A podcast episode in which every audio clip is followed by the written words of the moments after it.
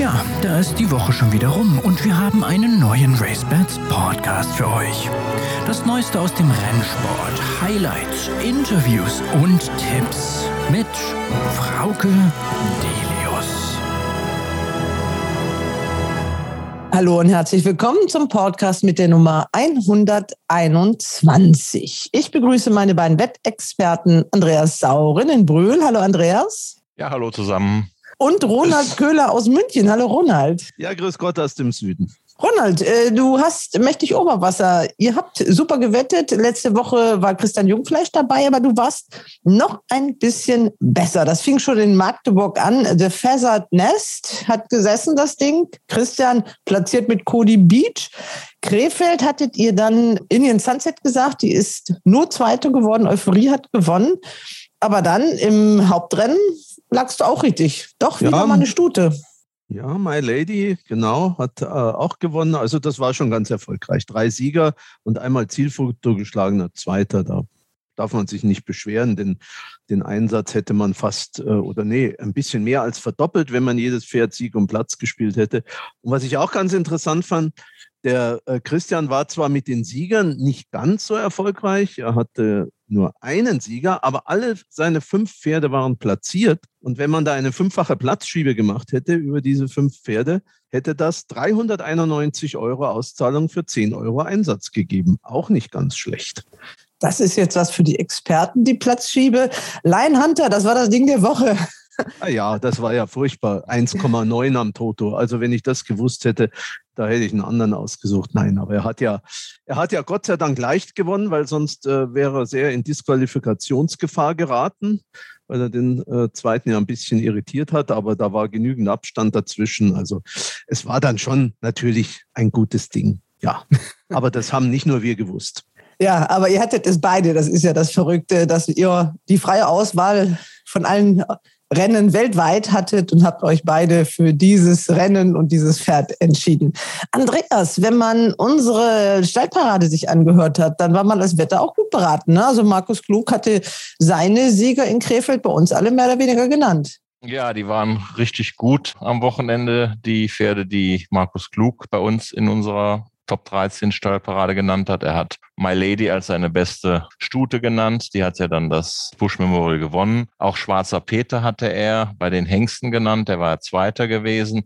Als steigerungsfähigstes Pferd hat er diesen Schlenderhahner Agir, der einen vierjährigen Sieglosen ganz eindrucksvoll gewonnen hat. Ich glaube, das ist nicht der letzte Sieg, den wir von diesem Pferd sehen. Also den sollte man sich weiter vormerken. Der wird, glaube ich, durch die Handicaps marschieren. Und ich sehe den durchaus auch auf Blacktop-Ebene. Man soll sich jetzt nicht zu sehr selber loben, das geht dann immer nach hinten los. Deswegen hören wir jetzt damit auf. Ähm, unser Hauptthema ist Sascha Smerzek. So wird er richtig ausgesprochen. Fast alle sprechen ihn falsch aus, aber ich habe ihn jetzt nochmal gefragt, wie es denn eigentlich richtig ist. Wir haben ein bisschen darüber gesprochen, was macht man diese Woche? Und da war das doch einhellig, du warst jetzt nicht daran beteiligt, dass es nochmal interessant ist, den Düsseldorfer Trainer zu hören, der ja wirklich einen Lauf hat. Ja, also Stahlfirm kann nicht besser sein bei, bei Sascha. Er hat vor allen Dingen ja auch dann mit Dato das große Rennen in Köln gewonnen. Also der hat einen Lauf und über den musste man mal berichten. Ja, wir haben ihn ja immer schon mal im Interview gehabt. Und für mich ist das ein Heimspiel. Also der muss ich nur einmal den Berg rauffahren. Also das ist der kürzeste Weg, den ich äh, zu einem Trainer habe. Und als ich da war, da war wirklich mächtig Auftrieb, denn es war auch Albrecht Wöste da, der Besitzer von Dato. Und das ist einer, der macht das, was sich viele vielleicht mal zum Vorbild nehmen sollten. Der kommt mit ein bisschen Zeit, mit ein paar netten Umschlägen für alle, auch fürs Bodenpersonal.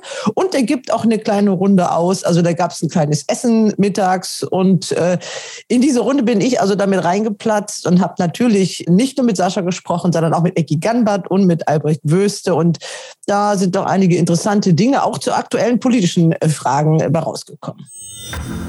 Das RaceBats Porträt. Der RaceWits Podcast ist mal wieder unterwegs. Heute war es für mich ein sehr kurzer Weg. Einmal nur den Berg rauf von meiner Wohnung, denn ich bin im Stall von Sascha Smircek in Düsseldorf. Guten Morgen, Sascha. Moin, Frauke, grüß dich. Also ein Stall, der mir natürlich allerbestens bekannt ist, das ist klar. Es wird gebaut, Sascha. Ja, wir kriegen jetzt bei uns im Hengstestall auch Außenboxen gemacht. Sprich, die Fenster werden runtergezogen, dass man sie ganz öffnen kann und die Pferde dann eigentlich den ganzen Tag auch beschäftigt sind. Ja, die gucken ja gerne rum, gucken dann allerdings bei dir auf den Misthaufen, aber der gehört irgendwo dazu. Also falls jemand denkt, im einem Rennstall ginge es besonders glamourös zu, dann soll er mal zu Sascha Smircek kommen. Hier wird Rennsport auch gearbeitet. Ja, wir sind hier natürlich sehr ländlich. Äh, es ist ein landwirtschaftlicher Betrieb, also fällt da auch mal ein bisschen Dreck und Unrat an. Das ist ganz normal. Letztes Jahr habe ich hier auch ein bisschen Pferdemist abgeholt für mein Hochbeet. also wer irgendwie was braucht, also dem sei das hier empfohlen. Überhaupt ist es sehr schön hier auf dem Grafenberg. Die Trainingsbedingungen sonst einer der schönsten Arbeitsplätze der Welt, oder? Auf jeden Fall. Also ich genieße es jeden Morgen, wenn ich mein Lot von der Tribüne aus gucke und dann das Panorama-Umfeld hier habe. Das ist schon wirklich ein Genuss. Du guckst es aber nicht nur von der Tribüne aus, sondern du sitzt auch wieder selbst im Sattel. Genau. ja, ich reite morgens normalerweise auch mit und äh, ja, das macht mir Spaß und das ist auch gut. Da kannst du die Pferde selber auch noch mal so ein bisschen selber beurteilen, anders als wenn du nur von unten guckst, wo man natürlich auch schon viel sehen kann. Aber man kann sich dann auch die Vermittlung, was die Reiter mir als Feedback geben, mir dann selbst noch mal ein Bild von machen. Das ist eigentlich ganz schön. Machen andere Trainer ja auch. Peter Schürgen sieht man auch immer mal wieder im Sattel. Also das ist durchaus noch üblich, aber bei dir auch so aus einer gewissen Not heraus geboren wieder. Das war ja auch mal anders. Ja, genau. Also das ist ja mittlerweile irgendwie überall im Rennsport so. Es herrscht schon ein bisschen Personalmangel. Und äh, gut, da ich ja nun noch nicht so ganz zum alten Eisen gehöre, äh, habe ich gedacht, das kann ich dann auch selber wieder ein bisschen mitmachen, mit meine Leute zu unterstützen. Und wie gesagt, äh, ich habe das ja auch mal irgendwann gelernt und warum denn nicht? Du hast es gelernt, du hast auch Rennen gewonnen, aber das war dann doch nicht so ganz dein Metier. Du hast also die 50 Siege nicht überschritten, also bist dann nie der offizielle Jockey gewesen. Nee, der offizielle nicht, aber der inoffizielle eigentlich schon, weil damals gab es ja noch die sogenannten B-Rennen. Und hätte man die mitgezählt, dann hätte ich auch meine 50 Rennen gewonnen. Heute heißt es Klasse F Rennen, also was letztendlich nicht wirklich was anderes ist. Also die 50 habe ich schon gewonnen, aber nicht die offiziellen A-Rennen, wie es in der Rennordnung so heißt. Warum hast du dann aufgehört? Wann hast du gemerkt, nee, im Sattel, das ist nicht der Weg, den ich gehen sollte? Ja, ich bin ja nun auch nicht unbedingt der Kleinste. Ich war natürlich schon früh gezeichnet von den Gewichtsproblemen und äh, ich habe das ein paar Jahre gemacht, aber wie gesagt, äh, als die Hungerei dann doch noch schwerer wurde und so, dann hatte ich aber auch einen guten Job bei Uwe Stoltefuß bekommen und dann war das Rennreiten eigentlich dann erledigt. Wir kommen ja noch mal zur sportlichen Laufbahn. Wir machen den Tough Times Test, aber erstmal, wir haben natürlich einen aktuellen Anlass, warum wir hier sind. Ich habe schon mal ein großes Porträt von dir gemacht, da hast du zehnjähriges, jetzt habe ich geguckt, jetzt bist du schon 21 Jahre Trainer und die Zeit rast, ne? Ja, unglaublich. Also und ja, ich sag mal, ich kann ja auch ein bisschen stolz auf mich selber sein. Ich war ja nun damals, wie eben schon gesagt, nicht unbedingt der populärste Jockey im deutschen Rennsport, aber ich war irgendwie immer dabei, ich war irgendwie immer aktiv und habe aus kleinsten Anfängen angefangen, damals mit vier Pferden in Dortmund und äh, auf diese Siegzahl, die man mittlerweile schon hat, also wir stehen kurz vor 800, ist das finde ich schon eine tolle Sache. Da ich ja nun auch nie so die große Unterstützung der Gestüte etc. hatte. Ja, aber dafür haben wir auch immer wieder mal Grupperennpferde rausgebracht und so weiter. Also da kann man schon echt, echt sehr zufrieden mit sein. Ja, aktuell ist das natürlich Dato, der ein Grupperennen gewonnen hat, ganz besonders wichtig für den, der ist jetzt nicht mehr Vizepräsident hier in Düsseldorf, aber er war es langjährig für Albrecht Wüste, ganz wichtig hier für den Düsseldorfer Reiter- und Rennverein. Und für den hast du ein Grupperennen gewonnen. Da musste der lange darauf warten. Du warst jetzt nicht der Erste, weil der mal Hicks hat's letztes Jahr vorgemacht, aber das war der zweite Gruppesieg für einen. Waldemar Hicks hat ihn Ehrenmann des deutschen Galopprennsports genannt. Ja, genau. Da waren wir natürlich auch mächtig stolz drauf. Wir hatten das eigentlich letztes Jahr schon vor und waren ja auch ganz knapp geschlagen damals in Baden-Baden. Also das hätte ja schon fast gereicht. Aber gut, sei es drum, äh, dieses Jahr konnten wir das nachholen und dafür auch gleich in Gruppe 2. Also da war die Freude natürlich riesig und natürlich auch bei Herrn Wüste. Jetzt müssen wir deinen Pferden hinterher. Man hat es vielleicht ein bisschen gehört. Die gehen jetzt in den Trappring und traben so ein bisschen. Das wievielte Lot ist das heute schon, Sascha? Das ist jetzt das sechste und das letzte. Okay, dann passt das ja, dass ich jetzt gekommen bin. Ich bin ein bisschen früh gekommen. Aber Sascha, du bist ja eigentlich bei sowas immer relativ locker. Also ich war sogar schon mit der Grundschulklasse meines Sohnes mal hier. Die haben mir den ganzen Laden bei dir aufgeräumt. Also da bist du immer ziemlich gelassen, oder? Ach ja, ich bin da flexibel und es ist ja auch, ist ja auch eine gute Sache. Und gerade das auch mit den Kindern und sowas, das ist vielleicht das Publikum von morgen sorgen und sowas muss man natürlich unterstützen. Das tust du auch, wenn man deinen Stall so anguckt, dann fallen einem so ein paar Besitzer ein. Du hast schon gesagt, die großen Gestüte haben nie den Weg zu dir gefunden. Da können wir dann nachher auch mal drüber reden, warum das vielleicht so ist. Aber da sind so ein paar Rennfarben, wenn man Düsseldorfer ist, dann merkt man, dass du dich doch auch ein bisschen darum bemühst, am Puls der Düsseldorfer Zeit zu sein. Da fällt mir erstmal der Stall hier natürlich äh, von Fortuna Düsseldorf ein. Ja, also ich bin äh, gerne Düsseldorfer, Neu-Düsseldorfer. Ich bin mit Hetzblut Düsseldorfer und äh, gehe auch gerne zur Fortuna. Hat natürlich auch äh, damit zu tun, dass ich ein sehr gutes Verhältnis zu Silvana und Axel Bellinghausen habe. Und äh, ja, da kommt man dann automatisch natürlich auch mal auf die Spur. Ja, es ist ja wichtig, denke ich mal, dass man Anbindung hat an die anderen Sportler auch, die einfach angesagt sind. Und es kommen ja auch ab und an die Fußballer hier auf die Rennbahn. Das ist erstmal, man hat ja der Fortuna Renntag war ja unglaublich populär hier. Also da war ja auch was los. Ja, das Wetter hat natürlich super mitgespielt. In diesem Jahr hatten wir auch schon mal die letzten Jahre anders. Aber das ist natürlich auch immer ein Highlight, wo man dann auch einfach mal ganz andere Leute und Menschen auf der Rennbahn sieht, die natürlich hauptsächlich wegen der Fortuna kommen, aber sich dann doch auch noch mal so ein bisschen äh, für Pferde daran interessieren. Und das ist eine super und Bombenstimmung war das hier. Ja, die Fußballer sind wichtig als Zielgruppe, aber wichtig sind auch die Politiker, damit die dem Galopprennsport wohlgesonnen sind. Man merkt, dass auf Bahnen, wo das nicht so ist, in Frankfurt war das so, in Bremen ist das leider so, in Neuss war es auch so, aber in Düsseldorf, da ist die lokale Politik doch eigentlich der Rennbahn wohlgesonnen und, es gibt auch einen Stallradschläger, ist mir aufgefallen. Ja, also die Politik steht hinter uns und das ist schon mal schön. Wir sind, Düsseldorf ist eine Sportstadt und da haben wir natürlich auch Fans und Unterstützung aus dem Rathaus. Also da sind Mitglieder, die auch im Rat der Stadt sind, sind Mitglieder dieser Stallgemeinschaft. Ja, das kann man durchaus sagen. Aber die Namen willst du nicht nennen? Nein, nein, nein. Gut, ich kenne die Namen, aber wenn der Trainer das nicht möchte, dann sage ich es auch nicht. Aber das Pferd muss man erwähnen. Grand Cru hat jetzt in Frankreich gewonnen und nach hinten raus hast du mir da noch ein bisschen was vor. Genau, also wir wollen mit der schon Kurs auf Diana gehen. Ob das nun klappt, das muss man sehen. Aber kleinen Moment mal, ich muss mal eben mein Lot losschicken. Normal galoppieren. Normal Knapp Montag. Ja. Also das war ja sehr kurz und knapp, aber die Reiter wissen genau, was sie jetzt machen müssen. Die wissen ganz genau Bescheid, was sie machen müssen, jawohl. Das sind jetzt die jungen Pferde, die, die Zweijährigen und die werden ja bei mir sowieso nicht und momentan auch noch nicht so ganz hart angefasst. Nun ist die Bahn heute auch etwas nass, so dass ich dann ein bisschen ruhiger mit denen gehe und das können die auch mal vertragen. Wir gehen jetzt auch gleich mal weiter, weil du musst ja, du hast schon angesprochen, zu deinem Tribünenplatz, also ein Trainer muss immer hin und her rennen, den ganzen Tag nicht nur auf der Rennbahn, das muss er auch im Training. Ja, Grand Cru war das Thema, die Stute, dreijährig ist sie, jetzt hat sie auch gewonnen und die Diana-Nennung hat sie auch. Genau, ob sich das nun realisieren lässt, das muss man abwarten, aber das ist natürlich äh, unser Saisonziel, uns da irgendwie eine Qualifikation zu holen. Die Stute hat schön gewonnen, war Jahresdebutant, das hat die gut gemacht und äh, ja, jetzt wollen wir mal einfach weitersehen, wie es mit ihr weitergeht. Ja, jetzt kommen wir zu dem, was wir Turf Times Test nennen. Da müssen alle durch, die so ein längeres Porträt im Racebets Podcast kriegen. Und dann fangen wir an. Also der Name schreibt sich schwer. Du schaffst es, äh, deinen Nachnamen mit vielen Konsonanten und nur einem Vokal. Ja, aber das ist wahrscheinlich auch mein Markenzeichen, ne? Ja, da musst du ihn einmal sagen, weil manchmal ist der Nachname nicht so ganz einfach auszusprechen. Genau, also für alle, die das vielleicht noch nicht so ganz korrekt wissen, ausgesprochen wird es Smerzek.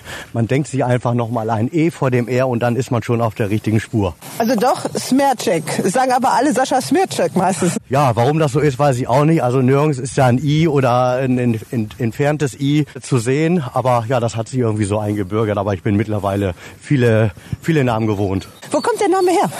Wo kommt die Familie ursprünglich mal her? Ja, das war alles noch so zu Kriegszeiten. Äh, Danach, nach dem Krieg war es Tschechoslowakei. Also so aus der Region ist das dann alles Sudetendeutsch. Hast du aber nichts mit am Hut. Du bist hier groß geworden. Wo bist du denn geboren? Ich bin geboren in Rothenburg an der Wümme, also Nähe Fährhof. Und vielleicht war da ja schon irgendwie dann der Virus irgendwie übergesprungen, dass es mich dann irgendwie gepackt hat zu den Vollblütern. Aber familiäre Verbindung gab es nicht. Nein, überhaupt nicht. Also völliger Quereinsteiger. Ob es in den Genen lag, mein Urgroßvater war mal Viehhändler, wer weiß. Vom Viehhändler zum Pferdetrainer, das ist ja dein Beruf. Also ehemals fast Jockey, also du hast es aber gelernt, diesen Beruf Rennreiter. Ja, eine harte und gute Ausbildung. In Dortmund bei Uwe Stoltefuß, drei Jahre. Ja, und dann bin ich zwischenzeitlich nach der Bundeswehr, was natürlich auch nicht gerade förderlich fürs Gewicht war, war ich dann fünf Jahre auf der Altenbult in Hannover bei Achim Stolberg habe da noch mal viel gelernt und bin dann letztendlich wieder in meinen damaligen Heimatstall zu Stoltefuß zurückgegangen und war dann da Assistenztrainer und Futtermeister. Und so hat sich eigentlich dann der Weg geebnet. Dann bot sich irgendwann mal die Meisterprüfung an, sprich den Trainerschein zu machen. Das habe ich dann gemacht. Und kurz nach Bestehen des Trainerscheins wurde dann auch ein Stall frei in Dortmund. Ehemalige Trainer, Jockey und Trainer Ralf Malinowski. So, und den konnte ich dann mehr oder weniger übernehmen. Und so fing das dann alles an, am 15. Februar 2001. Hier kommt schon einer deiner wichtigsten Besitzer, der Albrecht Wüste. Herr Wüste, guten Morgen. Guten Morgen, Cornelius. Ja, ich mache gerade ein Porträt vom Sascha für den Racebirds Podcast. Dann sagen Sie doch mal als Besitzer was über Ihren Trainer. Ja, ich kann nur sagen, dass ich sehr zufrieden bin mit dem Trainer weil er die Pferde richtig gut aufbaut. Er baut sie mit aller Ruhe auf. Das äh, schätze ich sehr. Dann können die Pferde gesund und alt werden oder bleiben gesund und werden alt. Und wie man sieht, auch im sechsten Lebensjahr gewinnen sie noch ein Gruppe 2 Rennen. Mein Dato, der gerade gewonnen hat und den wollen wir heute feiern. Ja, und er macht ein Training. Wir haben schon mal darüber gesprochen, dass die Pferde Lust haben zum Trainieren. Die trainieren nicht nur hier auf der Bahn, sondern sie gehen auch durch den Grafenberger Wald spazieren, rauf und runter. Das tut den Pferden auch gut. Also ich bin rundum zufrieden. Er hat eine tolle Mannschaft, nette Leute, motivierte Leute. Und äh, ich glaube, die Pferde sind alle glücklich. Jetzt kriegt Sascha fast rote Ohren, oder? Nein, vielen Dank. Ja, hört man natürlich gerne. Der erste ist Bintan und der vierte ist Rovenia. Also auch zwei Wüstepferde gleich hier im Lot dabei. Genau, hier sind zwei Grafenberger Pferde dabei und das passt ja jetzt ganz gut, dass man sich die auch mal hier angucken kann. Aber so Besitzer wie Herr Wüste, die dann wirklich auch, wenn man so einen großen Erfolg hatte, vorbeikommen und dann das ganze Team einladen, das ist nicht immer selbstverständlich, aber motiviert ja auch so eine Mannschaft. Ja, auf jeden Fall. Also na, natürlich freut man sich über jeden Sieg, aber äh, das ist natürlich schön, wenn, wenn da auch so das Team, was oft zu Hause ist, da nochmal ein, ein Lob oder eine Anerkennung bekommt. Äh, das ist natürlich eine tolle Sache. Bei anderen ist das ein bisschen anders. Am gleichen Wochenende gab es ja noch einen großen Erfolg in Hoppegarten.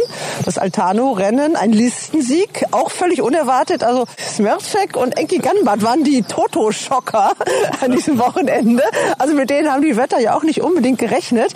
Da gab es zum Dankeschön die Nachricht, dass das Pferd den Stall verlässt. Ja gut, ich sag mal, das ist nun so auch in der Branche, dass Pferde auch mal dann kurzfristig wieder verkauft werden. Es gab sicherlich ein äh, lukratives Angebot und ja, das, das ist dann einfach so, dass da, wenn wir nach Frankreich gehen und wir in den Reklamés gehen oder Verkaufsrennen gehen, das ist einfach so. Also das ist der Job.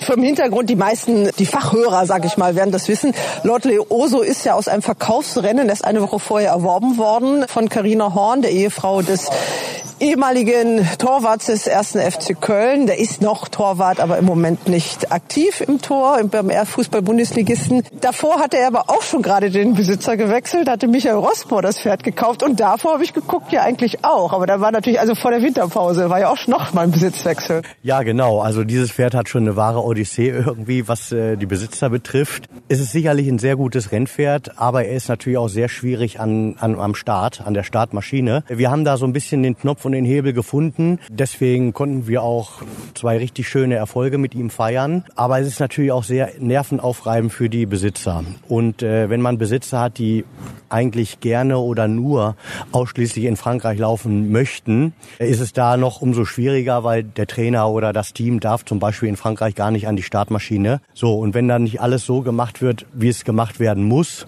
ja, dann geht das mal in Hose. Und dann verliert man als Besitzer natürlich auch mal schnell die Lust Es ist ja auch mit Unkosten verbunden, jedes Mal so einen Trip nach Frankreich zu machen. Und wenn man dann nicht an den Start kommt und wieder nach Hause geschickt wird.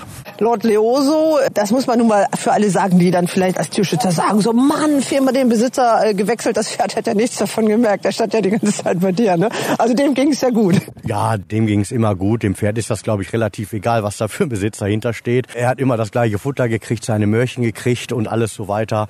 Und äh, hätte er sich nicht wohlgefühlt, hätte der sicherlich auch nicht die Leistung abgerufen. Und ich bin mir sicher, dass es ihm jetzt äh, in, in Iffelsheim auch gut gehen wird. Mir war es so wichtig, das zu sagen. Der geht jetzt zu Gerald Geisler. Das, also dem Pferd, die, diese ganzen Besitzwechsel egal. Da kommt vielleicht höchstens mal jemand anders vorbei, der ein Möhrchen gibt. Ganz genau, so ist das. Okay, Sascha guckt jetzt hier ganz genau hin zu seinen Pferden. Das macht ihr immer noch so ganz nebenbei. Also ihr könnt Interviewfragen beantworten und eure Pferde seht, habt ihr auch im Blick. Das haben wir trotzdem im Blick, natürlich. Also Trainer sind multitaskingfähig. Und zufrieden? Ja, bin sehr zufrieden. Die Zweijährigen sind alle schön galoppiert kehren jetzt zufrieden ein und ja, jetzt geht's wieder nach Hause. Auf der Düsseldorfer Rennbahn hier hat sich ja sonst ein bisschen was getan. Du hast eingangs schon erzählt, deine Boxen werden Boxen jetzt mit Außenaussicht auch für die Hengste. Und dann gibt's jetzt auch neue, jetzt muss er ans Handy. Es ist immer so. Immer wenn man die Trainer interviewt, müssen sie ans Handy, aber das kann mir auch Herr Würste beantworten, der immer noch hier steht. Es gibt ja neue Leitlinien im Sinne des Tierschutzes und des Tierwohls, dass auch die Rennpferde jetzt die Chance haben, rauszukommen außerhalb des Trainings. Da hat auch Düsseldorf darauf reagiert und hat versucht, diese Auflagen zu erfüllen. Ja, äh, unsere Geschäftsführerin hat sich das äh, zu Herzen genommen und hat Paddocks organisiert und Paddocks aufgebaut, sodass jeder Trainer jetzt mehrere Paddocks hat und dann eben stundenweise die Pferde auch draußen, hoffentlich im Sonnenschein, ein bisschen spazieren gehen lassen können. Das ist sicher auch nett.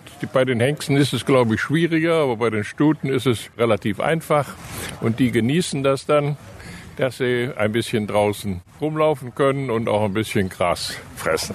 Herr Wüste, Sie sind jetzt hier auch als Vizepräsident zurückgetreten. Sind Sie Ehrenpräsident geworden eigentlich? Weiß ich jetzt gar nicht. Oder gibt es das gar nicht in Düsseldorf? Sowas? Ja, ich bin Ehrenmitglied geworden, weil ich ja nie Präsident Ach so, war. Sie waren ja nie, waren ja mal ähm, Vizepräsident. Ich bin, war seit, äh, weiß ich nicht, 20 Jahre im Vorstand gewesen aber nie Präsident und ich äh, wechsle jetzt in den äh, Verwaltungsrat und äh, werde dann die Geschicke des Rennvereins noch beobachten und hier und da auch helfen können. Dann frage ich Sie doch mal, Sie haben das ja auch beim Galopperverband gemacht, viele Jahre als Präsident dann damals. Wenn Sie jetzt sehen, was da jetzt so passiert und die Kollegen, die sich neu strukturiert haben, damit alles einfacher wird und die man besser miteinander kommunizieren kann, dann hat man das Gefühl, das ist ein bisschen in die Hose gegangen. Ne? Der Vorstand ist von sieben auf fünf dezimiert und so gut und so toll soll der Umgangston ja auch nicht gewesen sein. Ja, ich glaube, das gab ein Problem. Das ist diese Insider-Frage, weil Herr Baum Baumgarten sowohl im Aufsichtsrat von Pferdewetten.de sitzt als auch im Vorstand. Und wenn dann über Wettgesellschaften gesprochen wird, dann müsste er eigentlich die Sitzung verlassen. Und hierüber hat es wohl Unstimmigkeiten gegeben. Also das ist normal. Es ist sonst eine gute Zusammenarbeit im, ich sage immer noch Direktorium, im äh, Deutschen Galopp. Und Herr Dr. Vesper macht das hervorragend. Und äh, ich glaube, wir sollten das nicht zu, zu hoch spielen. Ja, Baumgarten ist nun nicht mehr Mitglied und äh, aber leider auch Herr Baum. Der ja. ist ja als derzeit wirklich größter Besitzer und Züchter nicht also, ganz unwichtig im deutschen Galopprennsport. Ich hoffe, Herr Baum überlegt sich das noch und kehrt in den Vorstand zurück. Okay, da ist jemand optimistisch. Nur mal ganz kurz zum Hintergrund dieser ganzen Sachen. Der Rennsport will sich, was die Wettausrichtung äh, angeht, ein bisschen anders aufstellen. Also da soll jetzt versucht werden, mehr die Wetter davon zu überzeugen, den Toto zu wetten. Ja, und auch Wettstar möchte natürlich weiter wachsen. Und wenn es nur drei große gibt, dann kann das natürlich auch zu Lasten der zwei anderen gehen. Aber ich persönlich finde gut, dass wir drei wirklich tüchtige Wettplattformen haben. Aber natürlich unterstütze ich auch Wettstar, also German Toad. Das ist ja die Gesellschaft, die auch den Rennvereinen zu 50 Prozent, 49 Prozent mitgehört. Und äh, das ist also unsere Gesellschaft und wir wollen auch, dass diese gestärkt wird und weiter wächst. Und wenn das dann zu Lasten von Pferdewetten geht oder zu Lasten von Racebets geht, das ist eben Marktwirtschaft. Das ist dann so. Das muss man akzeptieren. Gut, wenn es dann eben Herrn Baumgarten nicht gepasst hat, dann kann ich das auch verstehen. Aber man kann eigentlich nur für einen immer arbeiten und nicht für zwei Die Wettbewerber sind gleichzeitig.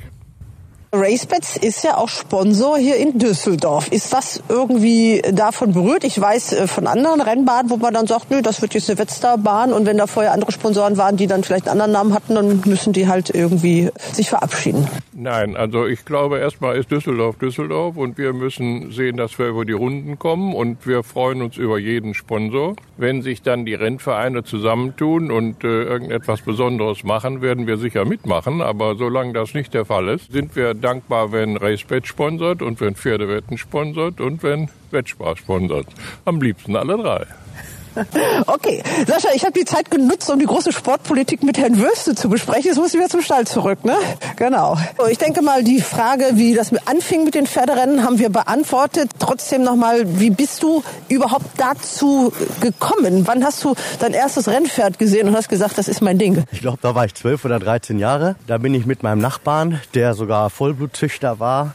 Da hat er mich dann als, ja, kleinen Jungen einfach mal mitgenommen nach Hannover auf die Rennbahn. Ja, und dann fand ich das eigentlich so ganz toll und das hat mir sehr gut gefallen. Und dann ging das irgendwie, dann wurde ich da immer heißer und dann ein Schulpraktikum und das durfte ich dann bei Otto Werner Seiler in Hannover machen, beim Stall Steintor. Seitdem bestand auch immer noch eine Verbundenheit zu ihm und der Familie. Und ja, so ging dann mein Weg. Also es sind manchmal immer Zufälle und irgendeiner, der in der Nachbarschaft wohnt, der dann irgendwas mit den Rennpferden zu tun hat. Pferde ist auch das Stichwort. Hast du ein Lieblingspferd? Kann natürlich auch eins aus der Vergangenheit sein.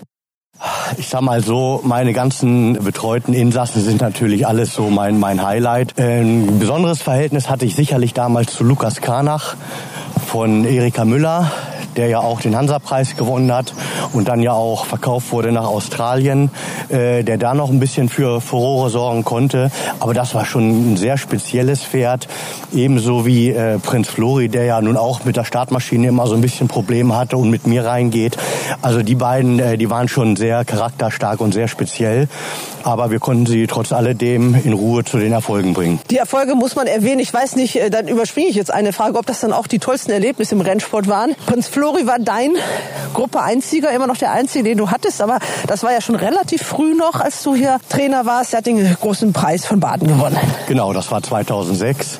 Und äh, das war gerade, als ich ein Dreivierteljahr hier in Düsseldorf stationiert war. Da ging das los und das natürlich war das schon äh, eine Ausnahme, weil das auch immer so ein Underdog war. Es war ein kleines Pferd, von vielen Experten sicherlich nicht den besten Zucht-Background gehabt, aber es war halt ein Rennpferd durch und durch. Und Lukas Kana hast du erwähnt, Hansa-Preis Gruppe 2, das ist ja das, was du auch mit Dato gewonnen hast. Das hat auch ein gewisser Wonnemond geschafft, der ja auch irgendwie so der Lokalmatador hier auch mit ist. Der hat äh, sowas in Istanbul gewonnen.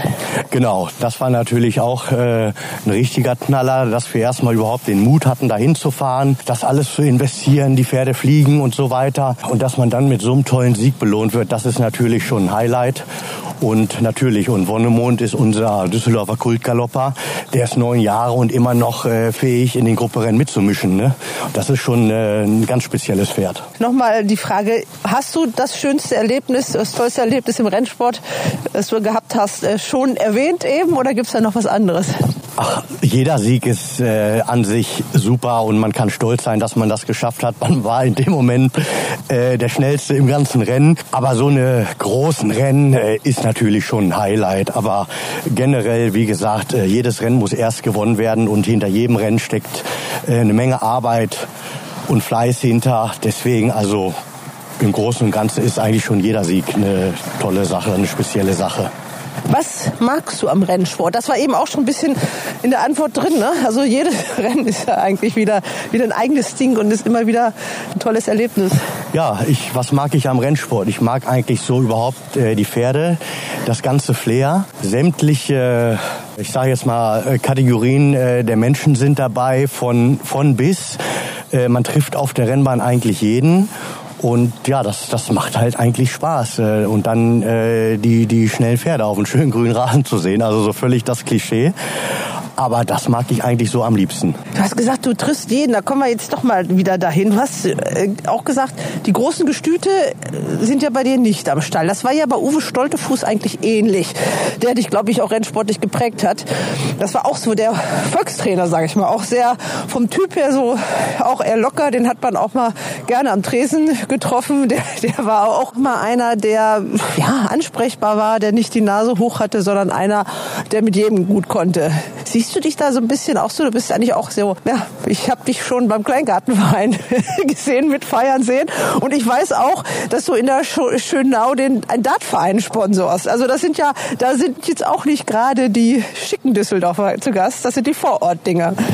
Ja, ich bin einfach ein ganz normaler äh, Mensch. Ich sage jetzt auch mal ein Trainer zum Anfassen oder wie auch immer. Ja, ich bin gerne in Gesellschaft und auch mit der Gesellschaft, integriere mich gerne und äh, ja, das zeichnet mich, denke ich mal, auch aus in meinem Charakter. So bin ich einfach. Und warum kommt kein großes Gestüt und sagt, gerade Prinz Flori war ja schon, ich sag mal, so der Ritterschlag und hat gesagt, ich gehe, bestell mal ein Pferd dahin. Warum ist das so? Was glaubst du?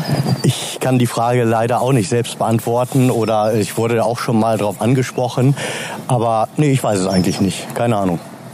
Es gibt ja noch ein paar Rennen, die fehlen in deiner Sammlung. Oder es gibt ja noch viele Rennen, die fehlen in deiner Sammlung. Derby-Starter hattest du ja schon. Äh, zweimal das Foto des Derby letzten in der Bildzeitung.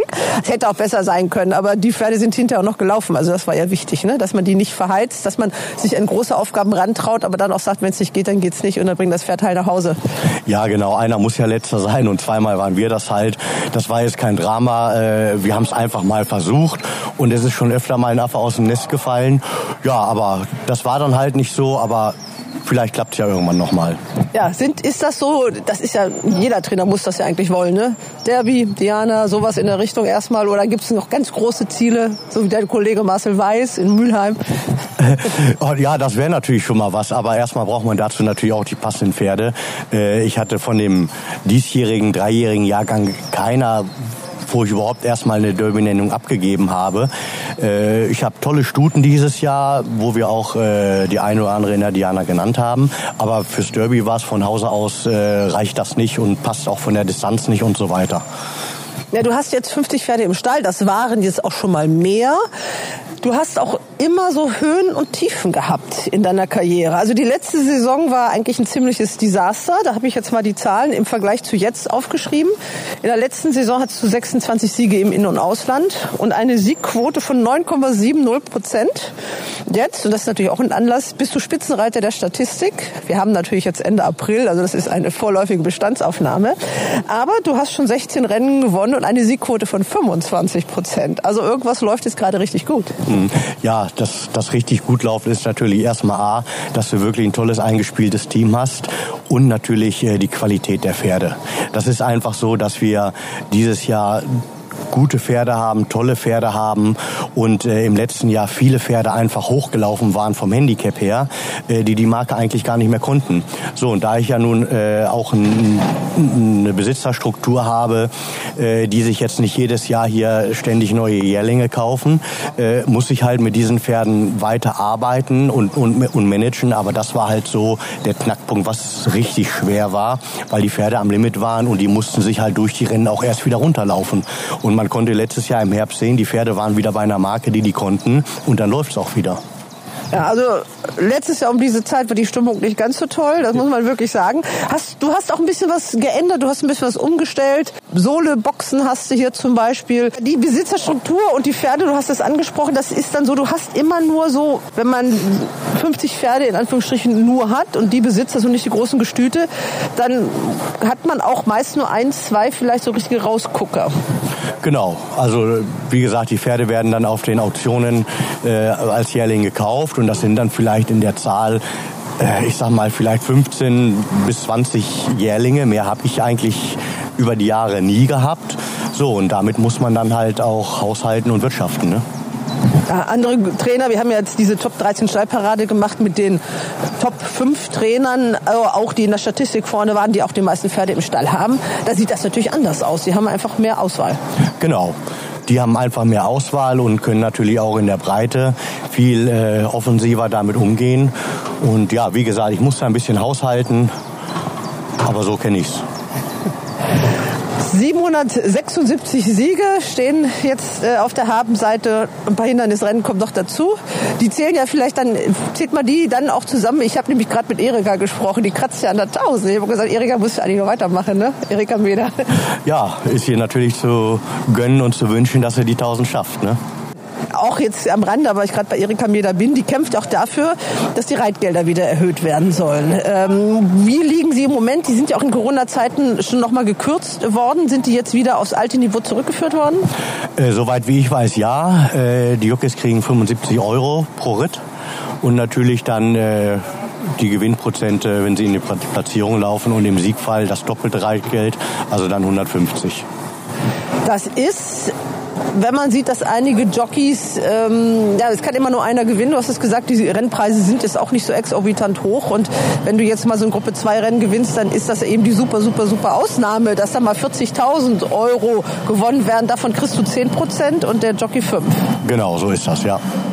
Und wenn man dann das Reitgeld sieht, das ist das, wo viele Jockeys auch wirklich darauf angewiesen sind, dass sie, äh, dass sie da auch davon leben. Und es ist eine verdammt große Gefahr jedes Mal. Es gab ein, das zweite Rennen in Magdeburg, denke ich gerade dran, wo der Jockey schwer gestürzt ist. Der ist noch schwerer auszusprechen als du. Ich kann es jetzt auch nicht. Also er kommt, ist ein Kirgise. Jetzt wird hier gerade geschmust. Also der kennt dich. Ja, der kennt mich anscheinend ganz gut. ja, ist das äh, gerechtfertigt? Also dann soll noch, da wird darüber diskutiert, ob man das staffelt, je nach Wertigkeit des Rennens. Kannst du das nachvollziehen? Dieses Reitgeld? Nee, das kann ich nicht nachvollziehen, weil, äh, wie eben schon besprochen wurde, es ist schon sehr, sehr gefährlich. Äh, und warum ist ein, höher dotiertes Rennen, äh, warum soll es da mehr Reitgeld geben wie jetzt ein schlecht dotiertes Rennen? Äh, also die Wertigkeit, nee, das, das wäre unfair, finde ich. Zumal ja auch gerade die niedrig, dotierten Rennen oft auf kniffligeren und kleineren Bahnen gelaufen werden. Die sind per se auch oft gefährlicher. Ja, da kann es durchaus äh, gefährlicher sein, wie jetzt auf einer großen Bahn, wo eine große, faire Linienführung ist, durchaus. Okay, jetzt ist hier gerade wieder der Trecker zu hören. Das gehört in so einem Rennstall auch dazu. Der fährt gerade den Mist zusammen. Du hast hier nicht nur Pferde im Stall. 50. Sind deine Ziegen noch da? Gibt's die noch? Nein, die Ziegen gibt's nicht mehr. Das war ja auch so unser Maskottchen irgendwie. Nein, die gibt es nicht mehr. Aber Hühner und zwei Hähne. Ja, genau. Äh, man braucht ja noch eine Einnahmequelle nebenbei. Also werden die Eier hier fleißig verkauft an die Stallangestellten oder die Besitzer. Wer nimmt die? Genau. Wie viele Hühner hast du? Fünf. Fünf Hühner und zwei Hähne. Ja. Ist, die sind ja üppig versorgt, die Damen. Ja, die können sich nicht beklagen. gab es auch schon mal Nachwuchs? Ja, gab schon. Äh, ich denke mal, das geht jetzt auch langsam wieder los, dass da mal ja, ein paar Eier ausgebrütet werden. Wenn da welche übrig sind, kannst du mir welche geben. Bei mir ist nämlich nur noch ein Huhn da. Ich muss, ich muss unbedingt äh, noch Hühner holen. Okay, jetzt weißt du was, jetzt setzt du dich bitte mal neben Herrn Würst und ich mache ein Foto von euch. Jetzt haben wir natürlich auch hier den erfolgreichen Jockey Enki Ganbart. Ja, Enki, für dich waren diese beiden Siege, glaube ich, auch so richtig, richtig wichtig, denn du hast ganz schön was mitgemacht in den Monaten davor. Ja, schon äh, schön, sowas zu gewinnen. Man gewinnt ja nicht alle Tage sowas. Und deswegen war das schon für mich vor allem wenn man verletzt war und wieder zurückkommt. Wenn man gut ist, dann sagen die Leute, oh, du bist der Beste. Und wenn es nicht gut läuft, dann sagen die, ja, der kann nicht. Also deswegen war das schon für mich sehr schön, ja, so zwei Siege zu haben. Und Gruppe 2, das ist schon Highlight? Wir haben bei unserem allerersten Podcast, den wir gemacht haben, das war 2019. Du warst einer unserer ersten Interviewgäste. Du weißt auch noch warum. Ähm, ja, wegen Gruppe 1 Sieg, glaube ich, war das. Und ja, und damals war es auch ein tolles Jahr. Und ja, da war auch ein Highlight gewesen. Ich meine, man gewinnt ja nicht jeden Tag oder alle Tage Grupperennen, Listenrennen. Deswegen freue ich mich immer, egal welches Rennen ich gewinne, freue ich mich. Aber wenn es Gruppe Listen, dann ist das schon was Besonderes. Damals war das der Sieg mit Nancho. Jetzt dein erster Gruppe 2 Sieg mit Dato. Trotzdem hm, hat sich ein bisschen was geändert. Du warst vorher hier fest im Stall von Sascha. Jetzt bist du bei Andreas Suberitsch und nur noch einmal in der Woche oder zweimal in der Woche reitest du hier mit. Genau richtig. Ähm, ich bin bei Andreas Suburic jetzt angestellter Jockey und bei Sascha bin ich jetzt selbstständig. Also wir haben es andersrum gemacht. Früher war ich, wo ich äh, bei Subi selbstständig und bei Sascha angestellt, aber das haben wir andersrum gemacht. Ich wollte einen Tapetenwechsel, weil ich bin jetzt bei Sascha schon zehn Jahre da gewesen und ich wollte mal was anderes sehen und andere Ställe und andere Pferde. Und ich glaube, das hat auch mir gut getan, dass man ja ein bisschen, ja, wie sagt man, äh, Tapetenwechsel, das war, glaube richtig gewesen. Aber was Ritter angeht, klar, ich reite immer noch äh, nach wie vor für Sascha viel. Und gerade jetzt ja zwei sehr wichtige Siege, die beide für Sascha waren. Trotzdem, vorher habe ich auch also für Sascha viel geritten, deswegen muss man auch die, mein, meine Besitzer, die alten Besitzer und die neuen, einen Dank sprechen, dass die immer noch zu mir halten, obwohl ich jetzt bei Sascha nicht mehr so oft da bin. Aber ja, hat sich gelohnt jetzt obwohl es gibt ja solche und solche Besitzer. Es gab auch welche, die gesagt haben, und das war kein ganz unwichtiger im Stall, das soll mal jemand anders reiten als der Enki. Sowas tut dann schon weh, ne? Also Namen müssen wir jetzt ja nicht nennen. Ja, das, das war, wenn es gut läuft, dann ist man immer gut. Und genau da sieht man dann, wer wirklich zu dir steht und wer nicht hinter dir steht. Und das hat schon sehr, sehr wehgetan. Und ich meine, ja, wir wollen keinen Namen nennen, aber das hat mir schon sehr, sehr wehgetan und deswegen, ähm, ich werde jetzt in Zukunft, ich bin ja, war schon immer freundlich und höflich und das werde ich immer noch so tun, aber ich werde nicht mehr alles erzählen, was in meinem Leben passiert, sondern ja, professionell sein. Musst du da jetzt auch hinterher, ja? Nein, wir können einfach gehen und reden noch ein bisschen weiter. Hol mal deine Sachen. Du hattest ja zwei Verletzungen hintereinander. Und deswegen, das lief natürlich sportlich nicht so gut. Trotzdem hast du dich ja in diesem Stall sehr eingebracht. Du hast ja trotz Verletzung hier mitgeholfen. Ja, ich meine, ich bin ja jetzt so lange bei Sascha und ich hänge, ich hänge immer noch bei Sascha, also mit Herzblut dabei. Deswegen, auch wenn ich, wo ich verletzt war und der Sascha nicht da war, dann war ich war ich äh, immer da und habe ein Auge da auf die Leute und auf die Pferde drauf geworfen. Und das, das wird immer so sein, weil äh, ich meine, ich habe schon mal im Interview gesagt, Sascha und ich sind wie verheiratet. Klar, ich habe eine Freundin, die mir wirklich in meinen schweren Zeiten wirklich das, die ist die wichtigste Person in meinem Leben. Aber mit Sascha bin ich in Rennsport bin ich verheiratet. waxaa iqaatid Und in Ehen äh, soll es ja vorkommen, dass nicht immer alles gut läuft. Aber man kann sich auch wieder zusammenraufen und vor allem ihr seid ja, ihr seid ja noch miteinander verbandelt und deswegen ist es ja so, glaube ich, eine ganz gute Lösung. Es gibt ja nicht immer schöne Zeiten, egal wo, in welchen Beziehungen auch immer. Es gibt immer schwierige Zeiten, aber wir, wir verstehen uns immer gut und er weiß, wie ich ticke und ich weiß, wie er tickt und deswegen läuft es auch mit uns so gut. Sonst wäre ich auch nicht so lange bei ihm gewesen. Zehn Jahre in einem Stall, Jockey, das gibt es heutzutage wenig. Wir sind jetzt gerade wieder zurück auf dem Weg, in den wir eben schon gegangen sind. Jetzt gibt es diese kleine improvisierte Feier mit Herrn Wöste, der, das darf man sagen, auch immer ziemlich großzügig ist. Ich glaube, da gibt es dann für jeden im Stall auch einen kleinen Umschlag, oder? Ja, das gab schon schon immer. Also wenn man gewonnen hat, dann war der sehr, auch für Stallleute ist das wichtig, weil das das motiviert die Leute im Stall, weil ich meine, okay, ich, ich gewinne und bin im Fernsehen und sehe alles, aber hinten ohne die Stallleute geht das nicht. Deswegen finde ich sehr, sehr gut, dass der Herr Wüste immer die Stallleute auch honoriert. So gesehen ist das äh, ein Motivationsschub für die ganze Stallleute und finde ich toll von ihm. Dein Engagement bei Andreas Suberic wird sicherlich auch nicht so ganz einfach. Gerade die Trainer, die als Jockey hoch erfolgreich waren, möchten, glaube ich, am liebsten ihre Pferde immer noch selber reiten manchmal. Also das ist eine Herausforderung. Ja, genau. Ähm, das ist eine Herausforderung. Aber wo ich hingegangen, wusste ich ja, dass ich sowieso nicht viel reiten werde. Klar, man hoffte, dass man Chance kriegt.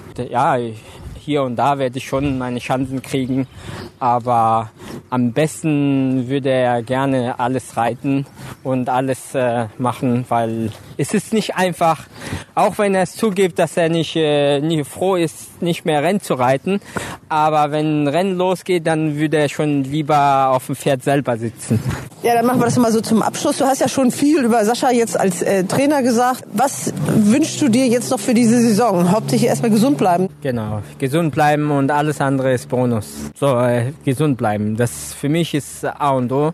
Gesund bleiben, weil ich hatte genug Verletzungen Und deswegen Pferde machen Reiter aus, sagt man oder sagen viele. Und Pferde müssen auch gesund sein dann kommt der Rest.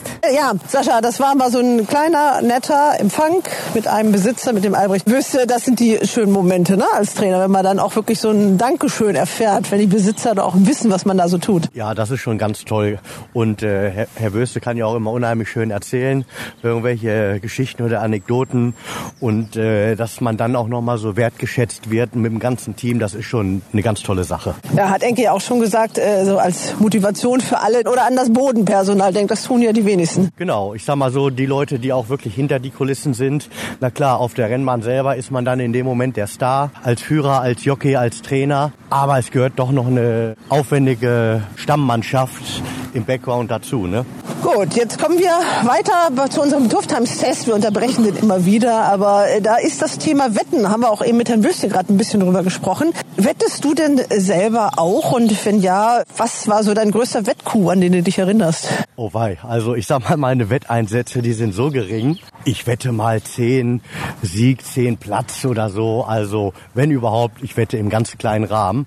Äh, aber dass ich mich da jetzt wirklich mal an so einen dicken Gewinn erinnern kann, ist eigentlich, nee, wüsste ich jetzt nicht.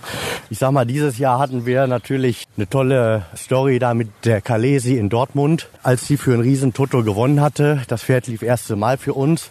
Wir hatten im Stall unheimlich Mumm auf das Pferd, weil die so toll aussah und auch so gut gearbeitet hatte. Einen Tag vorher, als die Sportwelt rauskam, habe ich die beim Bekannten einfach mal umkringelt äh, und habe dann gesagt, die kann er mal morgen mal wetten. ja, und es ging gut. du selber hast sie nicht gewettet. Also unser Wettexperte Christian Jungfleisch hatte sie auch. Ja, ich habe ich hab auch gewettet, aber wie gesagt, äh, ich wette immer nur im ganz kleinen Rahmen und ich mache auch keine Zweier- oder Dreierwetten. Einfach mal ein paar Sympathietaler gebe ich dann mal mit. Und äh, Dato und auch Lord Leoso, die standen ja auch ziemlich hoch. Ja, den habe ich auch mal einen Sympathietaler mitgegeben. da haben sich auch schon 10 Euro gelohnt. Da gab es nämlich dann 160, 16 oder 16,9 stand der, glaube ich, ne? So, ja. Ich glaube ja, ja. Dann äh, gibt es eine Lieblingsrennbahn, die du hast. Außer deiner Heimatbahn vielleicht, die darfst du natürlich auch erwähnen. Genau, das ist natürlich erstmal allen überlegen voran natürlich die Heimatbahn Düsseldorf. Allein wegen dem tollen Ambiente, die tollen Möglichkeiten, die wir hier haben mit Waldgelände und mit Bergtraining und so weiter. Das ist schon einzigartig. Ansonsten äh, mag ich eigentlich alle Rennbahnen, wo man sich auch so ein bisschen Mühe gibt für die Besitzer und für die Aktiven allgemein. Kannst du ein paar positiv erwähnen? Ja, das würde jetzt zu ausführlich hier werden. Also im Großen und Ganzen gibt es schon viele tolle Rennbahnen. Ich müsste jetzt überlegen, welche mir eigentlich gar nicht so gefällt, ehrlich gesagt. Das will er natürlich auch nicht sagen. Also Sascha, ganz diplomatisch. Wir lassen das immer so stehen. Der Tierschutzgedanke ist extrem wichtig. Du bist ja auch jemand, der in den sozialen Medien unterwegs ist. Du kriegst das auch mit, wie schnell da irgendwo die Peter unterwegs ist. Gerade in Düsseldorf stehen die gerne auch mal vor der Bahn. Äh, wie wichtig ist das für dich als Trainer?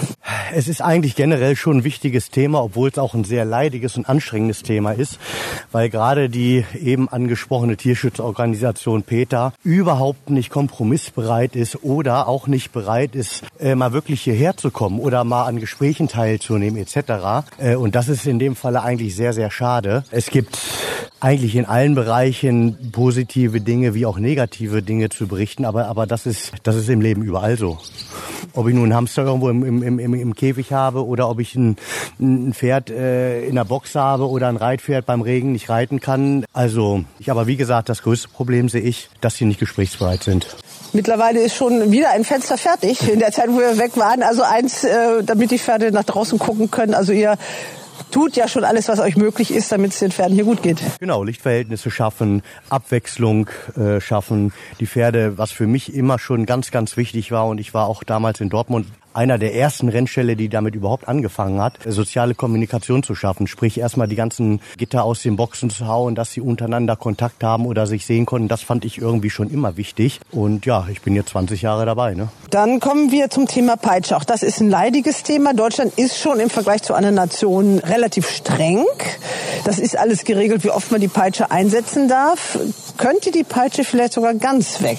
Äh, ganz weg vielleicht zum Einsatz nicht benutzen, aber eine Peitsche ist aber auch, ich sag mal, so ein Korrekturstock. Also ich sag mal, wenn jetzt mal ein Pferd aus irgendeinem Grund vielleicht so ein bisschen nach links oder nach rechts driftet, kann man den natürlich mit einem sogenannten Stock oder Peitsche, wie man jetzt sagen möchte, korrigieren oder gerade halten auf Spuren. Es bringt mir nichts, wenn ein Pferd aus irgendeinem Grund wegbricht, scheut oder wie auch immer. Äh, ich kann da auch Beispiele äh, Reitpferde, die haben immer diese extrem langen Gärten. Äh, für was haben die die? Ähm, so und macht ein Pferd mal einen Satz zur Seite, dann wird damit eigentlich das Pferd nur korrigiert und gerade gehalten. Und unsere Rennpeitschen, ich sage immer dazu, das sind alles Schaumschläger. Die sehen gefährlich aus, aber auch so Peter-Leute können das Ding gerne mal in die Hand nehmen und es ist eigentlich ganz weich und gepolstert. Man kann damit ein Pferd nicht wirklich wehtun. Es hat einen kleinen Knalleffekt, okay. Ein Pferd ist ja auch ein, ein Fluchttier, aber es ist dann eine kleine Schreckenssekunde, aber kein wirkliches Schlagen. Ronny Lüttke hat mich ja mit so einem Ding auch schon mal geschlagen. Sag ich mal, ich habe das wirklich mal ausprobiert. Da gab es mal eine Veranstaltung in Düsseldorf. Das, man merkt das natürlich, aber es ist jetzt nicht so, was man allgemein hindenkt, äh, dass man dann wirklich denkt, wow, das tut aber weh und das wild. Also wirklich kann ich bestätigen, ist halb so wild. Was, ähm, das ist die nächste Frage, mit der tust du dich ein bisschen schwer. Ich habe dir die fairerweise gezeigt. Was ärgert dich denn am Galopprennsport? Ach, was ärgert mich am Galopprennsport? Hm, da muss ich echt drüber nachdenken oder habe auch die ganze Zeit drüber nachgedacht. Äh, ärgern tut mich sicherlich oder oder vielleicht so ein bisschen so dieses ähm, ich bin immer ein Typ, man muss auch gönne könne. Und äh, so der Konkurrenzkampf untereinander, der ist schon groß, manchmal sehr missgünstig. Ich finde immer, äh, wir sitzen alle in einem Boot, jeder macht natürlich trainiert auf seine eigene Scholle, ist klar, aber so ein bisschen die Freude für den anderen äh, sollte doch auch vielleicht ein bisschen mehr groß geschrieben werden und nicht so extrem Konkurrenzkampf oder Missgunst allgemein. Das mag ich überhaupt nicht. Die nächste Frage ist, was würdest du am liebsten ändern? Das kann man ja so nicht ändern. Gibt es irgendwas, was du handfest ändern würdest? Können bessere Bedingungen sein, bessere Vermarktung, alles mögliche Fälle würde mir da einfallen. Was fällt dir ein? Ja, vielleicht ein bisschen die, äh, die Vermarktung, aber das ist ja eigentlich auch schon ein langes und vielleicht auch schon fast leidiges Thema. Wie können wir was besser machen? Es gibt sicherlich viele Leute, die auch Ideen haben. Man muss sie nur auch so ein bisschen machen lassen dürfen. Ronny Lüttke habe ich ja schon angesprochen, ein ehemaliger äh, Jockey auch. Der ist hier am Stall so ein bisschen aktiv und versucht das also für dich jetzt auch, weil du kannst als Trainer nicht alles machen, so ein bisschen mit anzukurbeln. Genau, er ist so ein bisschen der Repräsentant. Er versucht das äh, den Leuten. Wir haben ja auch sehr viele Stallführungen oder auch sonst soziale Projekte, die wir hier anbieten und auch für Kinder. Und äh, er kann es gut vermitteln und äh, das ist natürlich auch ein sehr wichtiger Part hier, gerade auch um den Rennsport in unserer Region oder allgemein, da wir nun auch in den Medien oder Social Medien ähm, aktiv sind, äh, das den Leuten natürlich so ein bisschen näher zu bringen. Und das macht er sehr gut und da bin ich auch sehr dankbar drüber. Und ihr macht das auch so ein bisschen Hand in Hand mit dem Rennverein hier? Ja, mit dem Rennverein können wir sehr gut äh, zusammenarbeiten und wie gesagt... Also mit der Andrea Höngesberg, genau. jetzt mal mit der neuen Geschäftsführerin. Genau, mit der Frau Höngesberg und ja, so gewisse Projekte, äh, die wir anbieten, da wird sich auch im Vorfeld abgesprochen, würdet ihr das machen, macht ihr da mit oder wie auch immer und wir sind für sowas natürlich immer offen und bereit. Jetzt brauchen wir noch eine Werbebotschaft für Leute, die von dem Pferderennen keine Ahnung haben und möglicherweise vielleicht alle Vorurteile im Kopf. Was würdest du da sagen? Ich würde Sie alle einladen, einmal äh, in den Rennstall zu kommen oder vielleicht auch beim Trainingsbesuch bei egal wo in Deutschland irgendwo mal eine Stallführung angeboten wird, das einfach mal zu nutzen, um sich wirklich mal ein eigenes Bild hinter den Kulissen zu machen. Und äh, wenn du nicht bei Pferderennen oder mit, dich mit Pferden beschäftigst, was hast du sonst noch für Hobbys? Da bleibt natürlich sehr wenig Zeit. Äh, wie gesagt, ich hatte früher mal eine Datenmannschaft ein bisschen äh, unterstützt und geholfen. Ansonsten bin ich äh, in meinem Viertel hier in Düsseldorf ja in den ein oder anderen Aktivitäten mit involviert, wie auch beim Karneval zum Beispiel. Das macht mir sehr viel Spaß, wenn denn dafür die Zeit ist. Da wir im selben Viertel wohnen, treffen wir uns auch öfter mal. Wir kennen das, das ist auch gut. Äh, Sascha, du hast aber auch noch, wie gesagt, wir haben schon die Hühner angesprochen, die du hast. Ich bin mal hier gewesen, da bist du irgendwie mit tausend Setzlingen unterm Arm gekommen und Blumentöpfen. Also sowas machst du auch. Ach ja, man kann ja auch ein bisschen Gärtner nebenbei. Ja, meine Tomaten und Paprika haben wir alle selber gezogen. Also ja, das war da mal so, so ein bisschen den grünen Daumen auszuprobieren. Bist du abergläubisch? Ich glaube ja. Ähm, denn ich gucke eigentlich immer an den gleichen Bildschirmen meine Rennen auf den Rennbahnen. Da habe ich so meine eigenen Rennbildschirme, weil ich da habe ich mal irgendwann irgendwelche Rennen gewonnen und da zieht's mich dann eigentlich immer hin. Also ich tue mich ein bisschen schwer, die Rennen allgemein live zu gucken, weil es gibt auf jeder Bahn irgendwo immer einen Lieblingsbildschirm für mich. Düsseldorf ist das unten in der Wetthalle, ne? Äh, Düsseldorf ist es jetzt, äh, seitdem wir die, die große Leinwand haben, eigentlich die große Leinwand vor der Tribüne. Also da könnte ich eventuell auch noch mal so ein bisschen live gucken, aber dann wieder auf, auf dem Monitor. Ja, und ansonsten hatte ich äh, in der Tat in der, in der einen Wetthalle so mein Bildschirm, aber der ist mittlerweile so veraltet und ich glaube, das ist immer noch ein Röhrenfernsehen, also den nutze ich nicht mehr. Da wäre doch noch mal ein Punkt, den man ändern könnte. Gerade jetzt, bleiben wir mal aktuell, die Technik in Düsseldorf. Wir haben einen Mann, der in Düsseldorf maßgeblich immer noch Einfluss hat, den Albrecht Wöste. Das ist auch schon so alt, aber jetzt gerade mal thematisiert worden. Also da kann man moderieren, wie man will. Man kann es ja fast nicht verstehen. Oder man fliegt weg. Also wenn, wenn man da am Würstchenstand steht und dann geht's los, dann ist es zu laut. Ja, teilweise ist es sehr schade. Die Akustik oder die ja, Lautsprecheranlage ist natürlich schon etwas überholt und das ist in der Tat leider so, dass man an gewissen Punkten der Rennbahn nicht wirklich was versteht. Also da haben wir was, was wir ändern müssen. Die Technik. Die Technik, die können wir gerne in Düsseldorf ändern und natürlich auch so ein bisschen unser Berechnungssystem. Das ist leider auch nicht mehr so ganz auf dem neuesten Stand. Da muss man schon viel Arbeit investieren, um die Bahn in den Zustand zu kriegen, wie wir sie glücklicherweise immer haben. Aber ja, wenn man ein bisschen was investiert, würde es viel leichter gehen. Da fahren wirklich immer noch so Wagen rum. Ja, oder halt Handsprenganlagen, Handsprengeranlagen werden aufgestellt und, und äh, von Zeit zu Zeit versetzt. Also es ist dann leider schon sehr mühsam. Ist natürlich aber auch, wir liegen hier oben auf dem Berg. Wir dürfen hier auch keinen eigenen Brunnen bohren. Also so ganz einfach ist die Umsetzung dann natürlich nicht. Also wir finanzieren das hier alles äh, mit dem Stadtwasser, ne? Oder es wird alles mit dem Stadtwasser gespeist. Also alles schon ein großer Aufwand, den man hinter den Kulissen äh, hat, den man als normaler Mensch gar nicht so wahrnimmt. Aber das Geläuf in Düsseldorf hat ja immer eigentlich, ist immer top. Also das muss man sagen, trotz der erschwerten Bedingungen. Ja, also da ist das auch wirklich hier in Düsseldorf ein super eingespieltes Team. Und wir haben ja auch immer noch unseren Ex-Ex-Rasenpapst hier mit Rat und Tat zur Seite, Herrn Schenk. Und äh, der ist schon sehr wichtig und der gibt auch dann den, den jungen Rennbahnen Leuten immer wieder Tipps und, und, und ja, ist einfach mit seiner Erfahrung dabei und das Resultat sieht man, wir haben hier ein Top-Geläuf. Du bist jetzt äh, Spitzenreiter mit 16 Siegen und dieser Gewinnquote könnte so weitergehen, ist natürlich ein schöner Traum, äh, aber was erhoffst du dir von dieser Saison? Und ja, Diana haben wir schon angesprochen, das wäre schön, wenn du da mal eine Starterin hättest. Ja, also das wäre schön, zumal wir hatten auch schon mal Starterinnen da drin, aber äh, das Schöne ist natürlich, wenn die dann auch irgendwie vorne mitmischen. Ne? Okay, Sascha, ich bedanke mich. Äh, deine Hähne haben gekräht. Ich gehe mal hin, ob ich den irgendwie auch noch mal drauf kriege. Ansonsten haben wir, sind wir jetzt länger hier gewesen, als wir gedacht haben, aber ich durfte mit bei eurer kleinen Feier sein. Und davon gibt's hoffentlich bald ein paar mehr. Ich erinnere mich an eine Feier bei dir, da liefen brasilianische Tänzerinnen durchs Lokal. Wann gibt's das mal nach dem Diana-Sieg? Nach dem Diana-Sieg oder wieder beim runden Jubiläum. Ja, da haben wir ja ein ganzes Lokal gemietet und mit Samba-Show, das war schon eine tolle Sache. okay, ich danke dir. Ciao, ciao. Die Wetttipps. Wir haben den Sieger. Kommen wir zu den Wetttipps. Wir haben wieder vier Rennbahnen. Also das wird nicht ganz klappen, dass wir auf jeder Rennbahn ein Rennen uns aussuchen, weil wir ja die Black-Type-Rennen auch nehmen und vier Rennen haben wir nur. Meine Wettexperten sind, ich habe sie eingangs schon vorgestellt, Andreas Sauren und Ronald Köhler. Hallo ihr beiden. Hallo. Zusammen. Wir fangen an mit München. Da ist natürlich eigentlich auch das spannendste Rennen, die Bavarian Classic. Aber ihr habt noch in Richtung Derby und Derby-Kandidaten ein Rennen äh, vorher euch ausgesucht.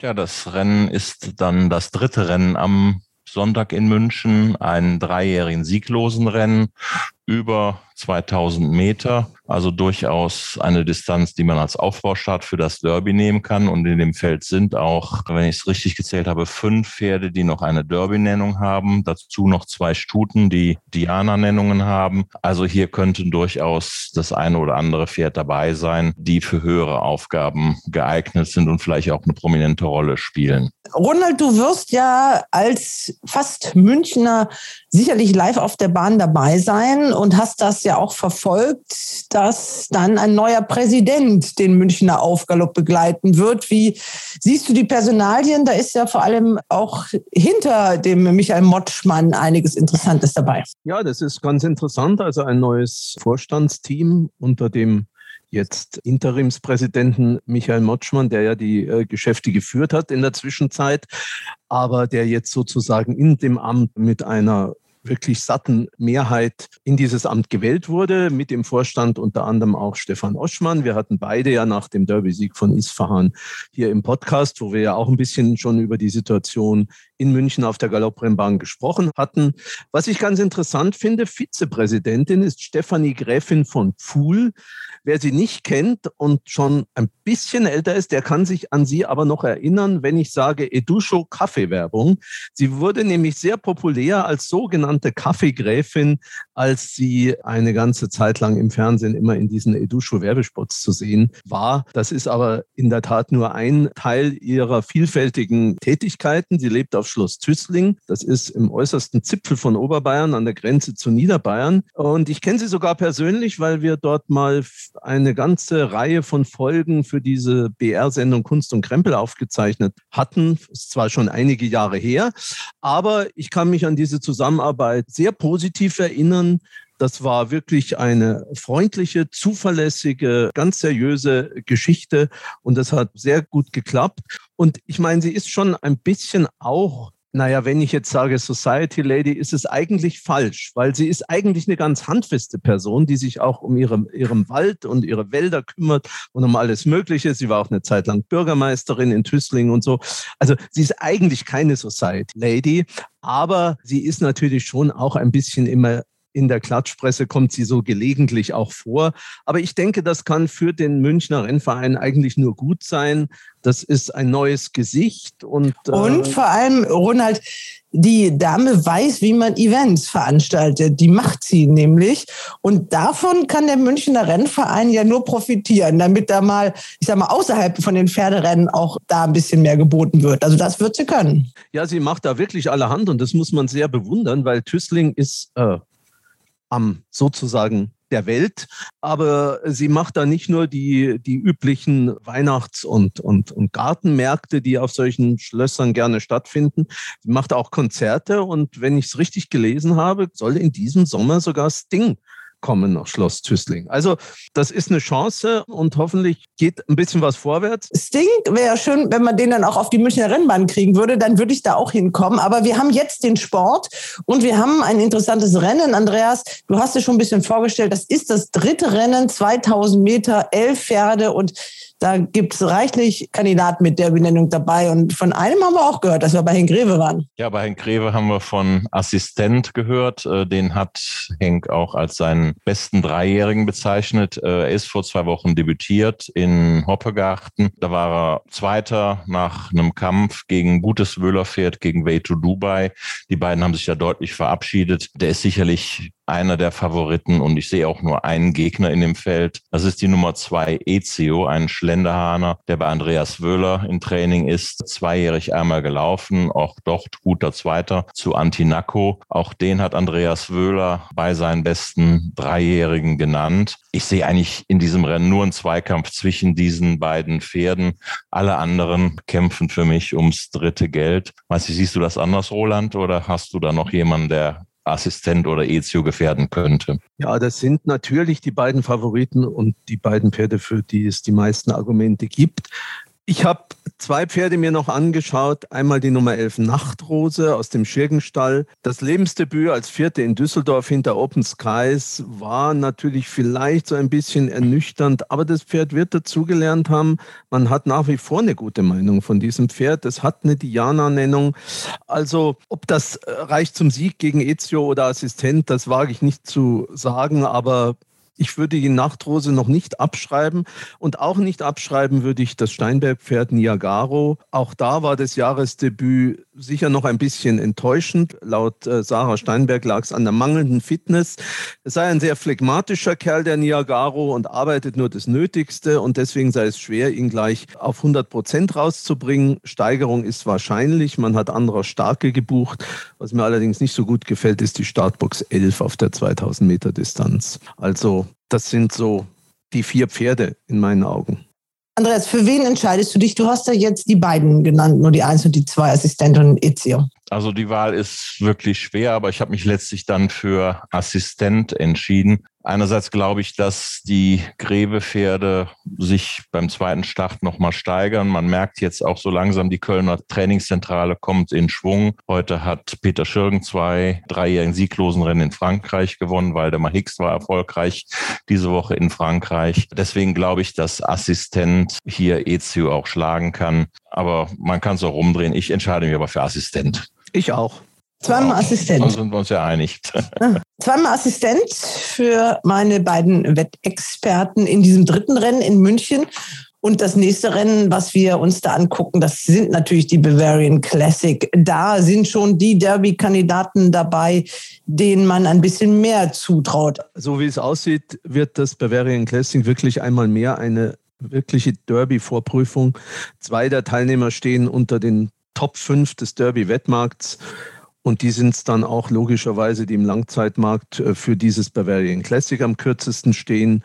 Und da würde ich jetzt das Gleiche sagen, was Andreas über das sieglosen Rennen gesagt hat. Ich sehe in allererster Linie zwei Pferde in dem Rennen. Das ist zum einen die Nummer 9, So Moonstruck, der Schlenderhahner See the Moon Sohn, den Markus Klug auch bei der Top 13 Stallparade in unserem Podcast als derzeitige Nummer 1 seiner Dreijährigen genannt hat. Und das gleiche gilt für die Nummer 5 Marasim aus dem Stall von Andreas Wöhler. Bei beiden gibt es keinen Zweifel am Stehvermögen. Also das sind die Favoriten und ich schätze auch mal, dass der Sieger aus der Gruppe dieser beiden kommt. Da gehe ich auch von aus. Also äh, die beiden Pferde, zumindest nach den Erwartungshaltungen der Stelle, stehen sie da so ein bisschen raus. Wobei da durchaus noch das eine oder andere Pferd äh, mit ganz ordentlichen Formen dabei ist. Dapango zum Beispiel aus dem Juba-Stall. Der hat direkt beim Lebensdebüt gewonnen und war anschließend Dritter auf Gruppenebene, ist also immerhin schon mal ein Pferd, das schon mal Gruppeplatzierung gezeigt hat. Die beiden anderen haben erst ein Meidenrennen gewonnen, aber beide Pferde machten schon einen sehr guten Eindruck bei ihren Meidensiegen und äh, ja, die Trainer trauen ihnen Potenzial zu. Wenn ich mich oder ich muss mich ja für einen entscheiden, dann nehme ich So Moonstruck. Der hat auf 1700 gewonnen. Ich glaube, der Sprung auf 2000 kommt ihm nochmal entgegen. Und beim Marasim ist mir aufgefallen, das sah eindrucksvoll aus in München, wo er gewonnen hat, aber die Form ist nicht so richtig aufgewertet worden. Der zweite, dritte, vierte, fünfte aus dem Rennen, die sind eigentlich alle nachher schlecht gelaufen. Klar, mehr als mit fünf Längen gewinnen kann man nicht, aber das hat für mich den Ausschlag gegeben, dass ich mich für So Moonstruck entscheide. Ronald. Ja, wir sind wieder einer Meinung. Ich kann es nicht anders sagen. Das stimmt natürlich, was du sagst, dass diese Form von Marasim nicht aufgewertet wurde, dieser Sieg. Auf der anderen Seite, natürlich ist eine Siegform auf der Bahn über 2000 Meter, ist ein, ein Argument, ich wollte eigentlich, habe auch eigentlich dazu tendiert, Marasim zu nehmen. Was mir dann wiederum nicht gefallen hat, das ist die Startbox 9. Ich weiß gar nicht, ob man sie beantragt hat, ich nehme es aber nicht an. Das ist alles nicht so günstig, weil in diesem sieglosen Rennen, das er gewonnen hat, da konnte er vorne gehen wenn er aus der neuen nach vorne kommen will in dem Rennen, muss er schon ein bisschen was tun. Wenn nicht, bleibt er vielleicht an der Außenseite irgendwo hängen. Also ich bin da vom Rennverlauf her so ein bisschen skeptischer und könnte mir vorstellen, dass so Moonstruck äh, mit anderer Starke, dem ja im Moment auch äh, wirklich alles gelingt, da vielleicht äh, die besseren Karten hat. Und deshalb habe ich mich auch für die Nummer 9 zur Moonstruck entschieden. Aber irgendwann werden wir schon noch unterschiedlicher Meinung sein, hoffe ich. Ich habe auf dem Derby Langzeitmarkt geguckt. Also da seid ihr euch auch einig mit den Trainern von RaceBets. Die sehen den auch in der Favoritenrolle, den Schlenderhahner. Der steht da 2,8 zu 1 und Mara 7 3,5 zu 1 dann an der zweiten Stelle. Beide sind ja auch im Derby-Wettmarkt schon hoch gehandelt.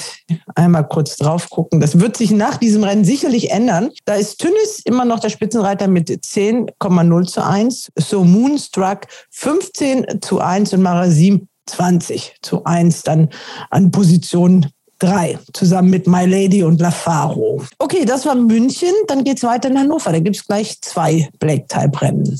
Ja, in Hannover haben wir zwei Listenrennen für Stuten, einmal über 2000 Meter und einmal über 1600 Meter. Beide eigentlich zahlenmäßig relativ dünn besetzt. Ich fange an mit dem Rennen über 2000 Meter. Das ist am Sonntag um 15.30 Uhr das vierte Rennen in Hannover. Da laufen sechs Pferde. Favoritin im Wettmarkt ist Wiss Air. Eine der wenigen Pferde, die Markus Klug bei seinen Top-Pferden genannt hat, die nicht so überzeugt haben beim ersten Start, war nicht so doll, was er beim ersten Start in Hoppegarten gezeigt hat. Sechs davon sieben. Musste da auch relativ früh geritten werden. Zog zum Schluss nochmal an, kann durchaus sein, dass Wiss Air beim zweiten Start eine ganz andere Vorstellung zeigt. Sie ist auch nach Ausrechnung äh, mit dem höchsten Rating ja zusammen mit oder fast zusammen mit Theodora. 3,0 im Wettmarkt ist mir aber für ein Pferd, was ein relativ schwaches Jahresdebüt gegeben hat, zu wenig. Ähm, die anderen deutschen Pferde, da tut sich so richtig viel. Nicht viele Jahresdebütanten, Akula, India, Theodora, die will ich mir alle erstmal anschauen. Interessant ist für mich die französische Gaststute Wildwood aus dem Stall von Nicolas Clement. Ähm, sie ist noch nie auf Black-Type-Ebene gelaufen, ähm, hat aber letztes Jahr im Herbst vier große Handicaps. Da war sie immer auf dem Ehrenplatz, zweitplatziert. Hat jetzt ein Jahresdebüt gegeben in einem Tierse-Handicap auf Sand auf Polytrack. Das hat sie eigentlich äh, sehr leicht und überzeugend gewonnen, ist von vorne da mitgegangen und hat sich eingangs der Geraden verabschiedet, hat sich sehr schön gestreckt, fand ich. Und ich traue dem Pferd weitere Steigerung zu und glaube auch, dass äh, die Stute hier gegen die deutschen Stuten bestehen kann. Also mein Tipp in dem Rennen ist Wildwood. Das sieht RaceBets fast ein bisschen ähnlich. Bisher, du hast gesagt 3,0 und Wildwood direkt dahinter 3,75 zu 1. Ronald. Ja, was soll ich sagen? was soll ich sagen? Ich habe wirklich eine Alternative gesucht zu Wildwood, auch weil ich mir schon gedacht habe, dass Andreas sie nimmt. Eine Maxios-Tochter, Gut, Sebastian Maillot ist jetzt nicht die aller, aller, allererste Sahne der französischen Jockeys, aber das spielt vielleicht hier keine so große Rolle. Bei Wizz bin ich auch skeptisch, auch weil ich glaube, dass die auf weichem Boden besser ist, den sie nicht kriegen wird. Akola hingegen mag guten Boden, da bin ich skeptisch, weil die Distanz die untere Grenze ist. Und Theodora würde mir noch so ein bisschen gut äh, gefallen, die mag auch guten Boden, aber ja, als Jahresdebütantin, ich weiß es nicht. Also. Ja, Theodora hatte ich auch so mal so ein bisschen hin und her überlegt. Die hat ja gute Formen im, im Frühjahr. Im Herbst war das so ein bisschen weniger, aber könnte so eine Stute sein, die, die dann vierjährig wieder da ist. Und äh, Hicks hat ja diese Saison einige Male gezeigt, dass auch äh, Jahresdebütanten gleich siegfertig vorstellen kann. Also ja. wäre für mich auch die Alternative, aber ich bleibe trotzdem bei meiner Wildwood. ja, dann, damit wir nicht immer den gleichen Tipp haben, nehme ich jetzt in dem Fall die Nummer 5 Theodora, wohl wissend, dass Waldwood schon sehr, sehr gefährlich ist. Okay, ich merke, wir müssen doch so eine Art Battle auch wieder machen, weil sonst seid ihr euch ja immer einig. Also dann wird das ja auch ein bisschen langweilig auf die Dauer. Also wir müssen uns da was einfallen lassen langfristig. Dann gibt es noch ein Black-Type-Rennen in Hannover. Das ist das Rennen Nummer 6. Ja, da geht es über 1600 Meter. Auch da gibt es nur sieben Starter. Da gibt es einen Gast aus Irland. Und das ist schon relativ erstaunlich für so ein schmal dotiertes Listenrennen aus dem Stall von Dermot Welt, aus dem berühmten Meuglerstadt. Ja, die wird auch Favoritin werden am Toto. Da bin ich mir ziemlich sicher. Sie hat Kondition. Sie war zuletzt auf Gruppe 3 Ebene Vierte in Irland. Sie hat schon zwei Starts dieses Jahr. Möglicherweise sind 1400 Meter ein bisschen besser als 1600. Aber ich meine, Dermot Welt äh, weiß, was er tut. Und das ist ein irrer Aufwand. Äh, ich habe heute mit unserem Freund David Connolly Smith telefoniert. Er sagt, das Pferd ist irgendwie zwei Tage unterwegs schon von Irland nach Hannover. Also alles andere als ein Sieg wäre da natürlich eine Fehlinvestition. Und natürlich will man Black Tie Type und man denkt, dass man, denke ich, hier Black Type relativ billig bekommt. Aber die Quote ist natürlich wenig attraktiv. Also wenn ich im Moment zu Festkursen wetten würde, dann würde ich, glaube ich, lieber die 4,0 für Stella nehmen als die 1,7 für Emily Gray. Aber die wahrscheinlichere Siegerin wird schon Emily Gray sein. Aber ich nehme trotzdem die 7 Stella in der Hoffnung auf ein paar Pünktchen mehr, weil auch wenn wir jetzt offiziell keine Battle machen, da führen wir ja doch eine kleine interne Statistik und da kommt man ja mit diesen Favoriten auch nicht weiter. Also Stella für Ronald.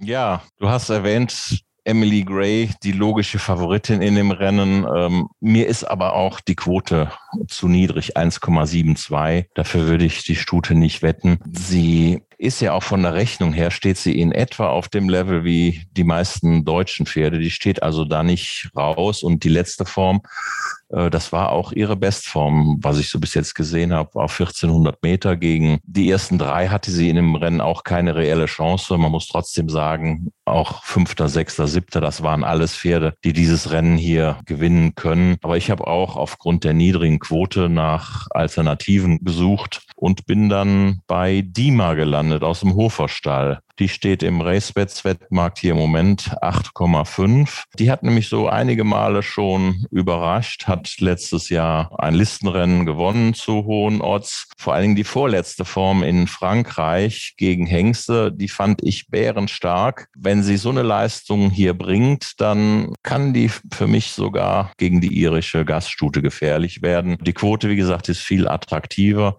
Natürlich ist das ein ziemlich unkonstantes Pferd. Die läuft mal gut, dann läuft sie wieder ein paar Rennen schlecht. Der letzte Start in Frankreich war zu schwer gegen die Hengste auf Listenebene. Aber auf dem Level traue ich der Stute was zu. Interessant fand ich, dass er sie in dem 1600 Meter Rennen genannt hat. Die ist eigentlich auf 2000 Meter für mich ein Tick besser, aber Mario Hofer ist ein alter Trainerfuchs, der hat sich auch die Gegner angeschaut und rechnet sich hier vielleicht höhere Chancen aus. Also ich probiere es mal mit Dima in dem Rennen. Im Moment für Racebets Festgold 8,5. Für mich eine interessante Wette. Ja, da seid ihr ja mal mutig in diesem zweiten Listenrennen in Hannover. Stella für Ronald 4,5 4 zu 1 momentan am Donnerstagnachmittag und Dima 8,5 zu 1. Sehr schön. Nun kommt das, was wir das Ding der Woche nennen.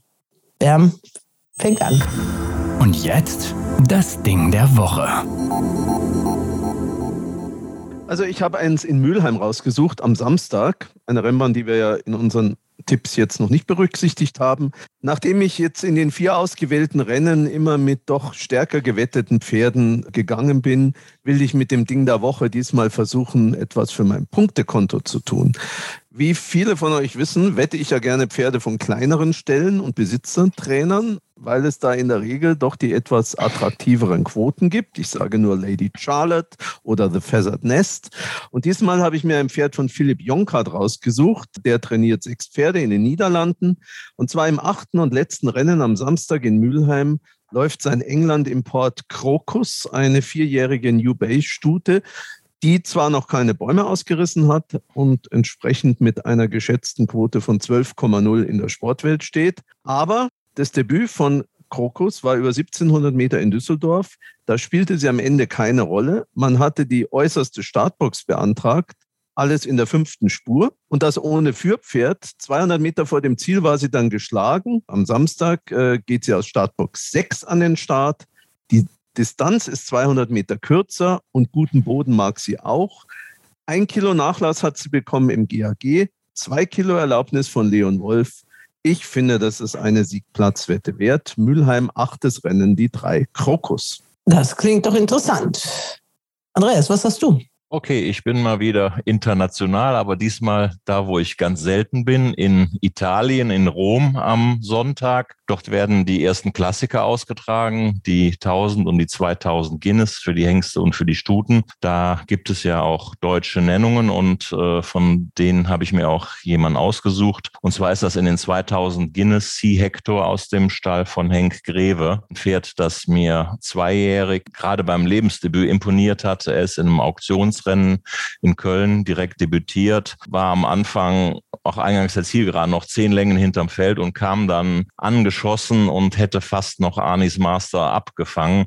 Das war ein Speed, wie ich ihn selten gesehen habe. Anschließend ist er Dritter im Winterfavoriten gewesen. Gegen Seabay hat er keine Chance gehabt, aber er war knapp an Schwarzer Peter dran. Der hat die Form ja auch jetzt bestätigt. Anschließend kam eine schwächere Form. Das war aber nur fünf Tage danach in Baden-Baden in dem Auktionsrennen. Da war wohl der Ruf des Geldes äh, zu verlockend. Da war er nicht auf dem Höhepunkt, aber Henk Rewe hatte auch richtig Meinung von dem Pferd, als wir bei ihm im Stall waren. Er meinte damals, das könnte auch mal wieder ein deutsches Pferd sein, was die deutschen 2000 Guinness gewinnt. Er debütiert jetzt in den italienischen Guinness und da traue ich ihm ganz viel zu. Sind im Moment noch 18 Pferde in dem Rennen. Äh, die endgültige Starterangabe gibt es erst morgen früh, äh, aber allein aufgrund der Leistung zweijährig, ja, mir hat diese Form vor allen Dingen in Köln sehr, sehr gut gefallen. Ich glaube auch guten Boden sollte dem Pferd entgegenkommen. Ich nehme als Ding der Woche in den 2000 Guinness in Rom am Sonntag Sea Hector aus dem Grevestall. Vor dessen Box haben wir auch gestanden. Der wird ja im Stall See Hector genannt. Warum auch immer. Das haben wir nicht klären können. okay, also Sea Hector in Italien. Das ist, äh, um wie viel Uhr weißt du das schon? Steht das schon fest? Nee, das wird alles erst morgen gekannt geben. Das ist der Premio Parioli, also die 2000 Guinness. Äh, man wird es dann am Sonntag spätestens bei Racebets finden in den Starterfeldern. Rom anklicken und ja, wie gesagt, da sind die beiden Klassiker, die 1000 und die 2000 Guinness am Sonntag und in den Hengste-Klassiker, da werde ich Sea Hector wetten. Ja, schön, wunderbar. Dann haben wir es für diese Woche. Es wird spannend in Richtung Derby. Also langsam tut sich was. Die Saison ist im vollen Gange und du hast das Glück, auf einer Rennbahn mal wieder zu sein. Es ist die Premiere für dich, Ronald. Ja, ja. Äh, klar, klar. Na, ich freue mich auch schon.